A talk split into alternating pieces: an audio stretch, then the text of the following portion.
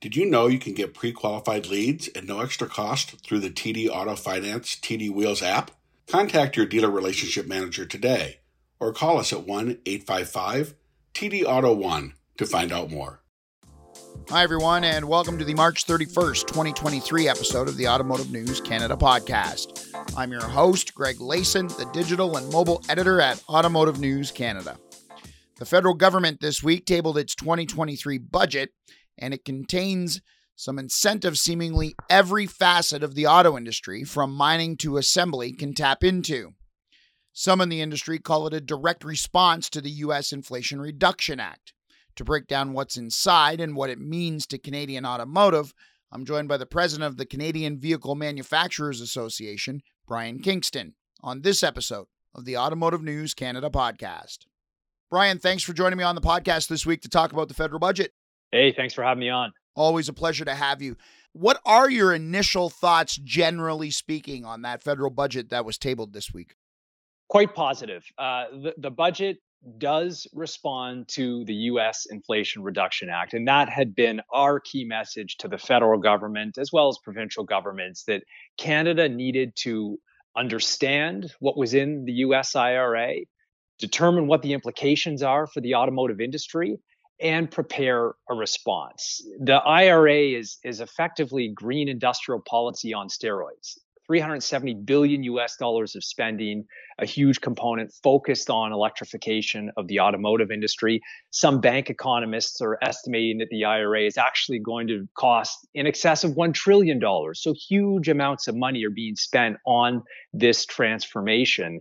And it was key that Canada rolled out a plan to respond. We know that we can never match the Americans dollar for dollar. It's not realistic, but we have a unique opportunity to play a role in this emerging North American supply chain. And to make that happen, we were calling on the federal government to roll out some supports and incentives that would ensure that any investment into the battery supply chain or critical minerals mining and processing would look at Canada as a potential location to do this. So we think the government has uh, has rolled out a really encouraging plan here. The tax credit for clean technology manufacturing will help offset some of those competitive uh, implications. More to do, but a good start.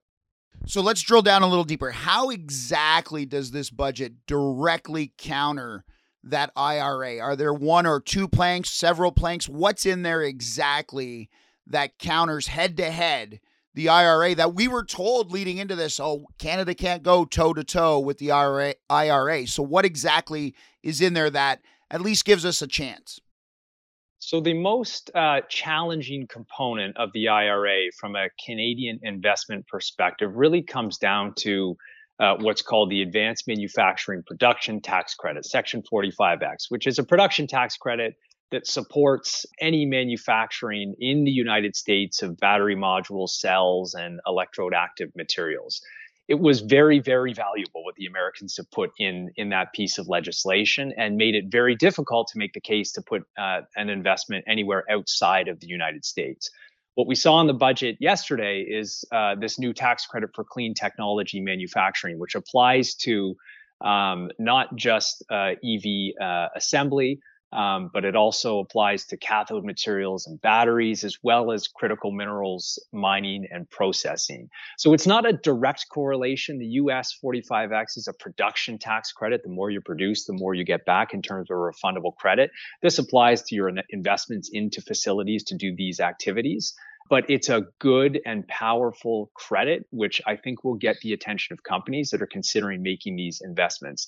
The other important point here to, to note is that the IRA has very specific sourcing requirements. If you are going to qualify for EV incentives, 40% of critical minerals have to be sourced from the US or an FTA partner, Canada, and 50% of battery components from the USMCA region. So, again, Canada. So, we've got our foot in the door. We're in the North American tent. This tax credit will help to make the case for doing this activity in Canada. Do these two pieces of legislation, the U.S. Inflation Reduction Act and our budget that was tabled this week, do these two things together help North America compete on a global scale as one region? Because we've always heard that North America needs to compete with China and against Europe as a region. Do these two things work together or do they pit Canada and America against each other? I think they work together. And I think they really strengthen the North American automotive market. Look, we've got a long way to go in terms of bringing that supply chain, particularly the battery supply chain, back to North America, it is still largely controlled uh, one way or another through China. In, in, excess of 80% of the battery supply chain is connected to to China. So you know there's there's a long way to go to build more of this capacity in North America. But when you look at the sourcing requirements that were put in place by the IRA, the fact that Canada is part of that. Then you add that Canada has this endowment of most of the resources that are necessary to increase battery production in North America, add in the budget with additional supports to uh, encourage that activity to occur in Canada. And I think we've got a pretty strong case being put forward as this new automotive supply chain is being created. And I think it will put North America on a competitive footing with the rest of the world. So, this 30% tax credit, will it actually lead to more investment? And I only ask that question because we've already seen Stellantis and LG uh, Energy Solution uh, commit to Windsor. We've seen Volkswagen commit to St. Thomas when it comes to uh, battery production. We've seen about three cathode materials plants planned for Quebec. Is there anything left to build in Canada? So, did this 30% tax credit come after all the investments have been announced, or are we still in the running for more things that automakers and the battery suppliers can cash in on?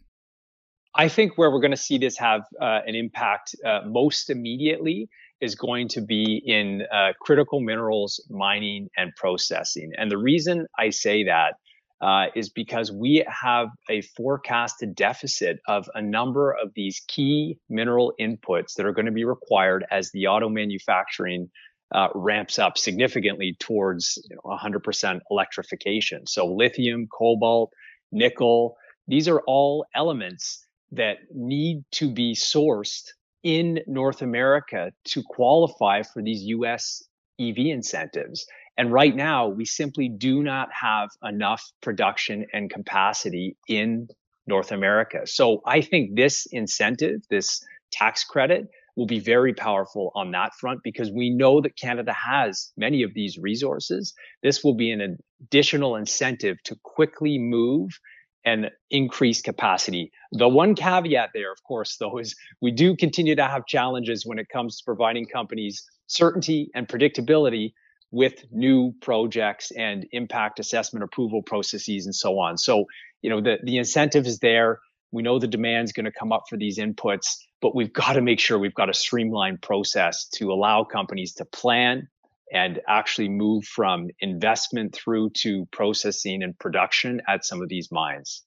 We'll be right back after this short break. At TD Auto Finance, we know that now, more than ever, Digital solutions are crucial to building relationships. We're constantly growing and innovating to help you connect with your customers. Our industry leading app, TD Wheels, helps connect customers directly with your dealership, giving you pre qualified leads at no extra cost. We pride ourselves in giving you the specialized support you need to grow your business.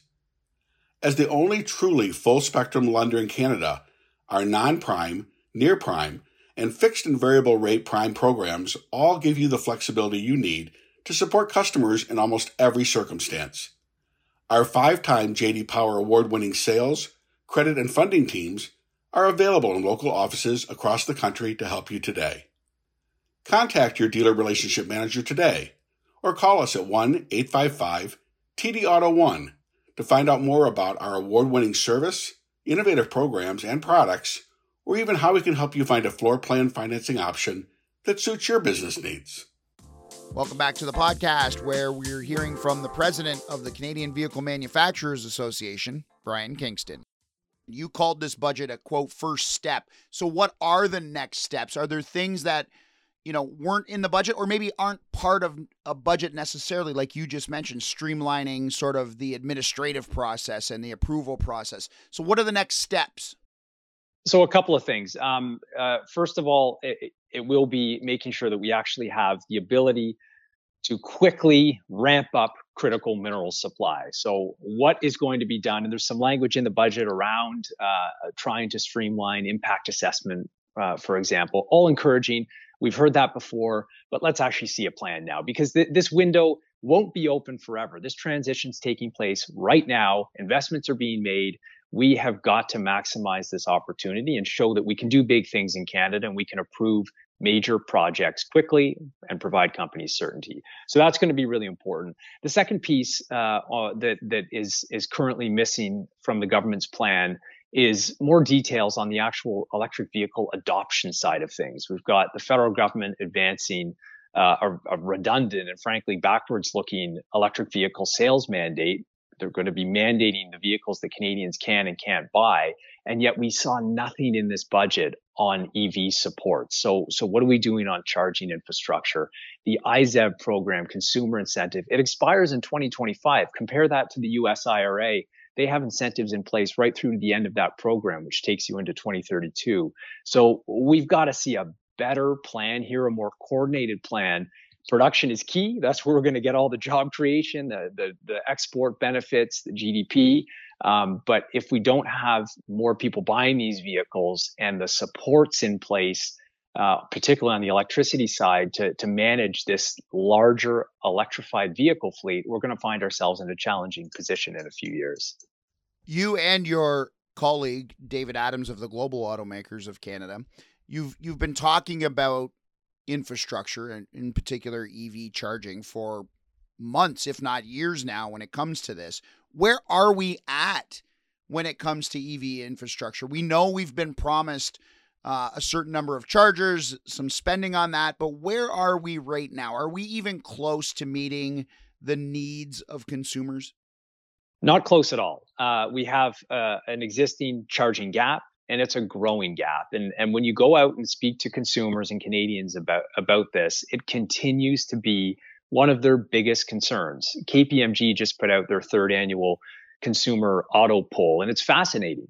Um, they found that of the 70% of Canadians who intend to buy a new vehicle over the next decade, only 28% would actually prefer a battery electric or a plug in hybrid that's a pretty low number when you consider the targets that the government wants to get through by 2035. And, and then when you dig deeper and ask, well, what's holding you back?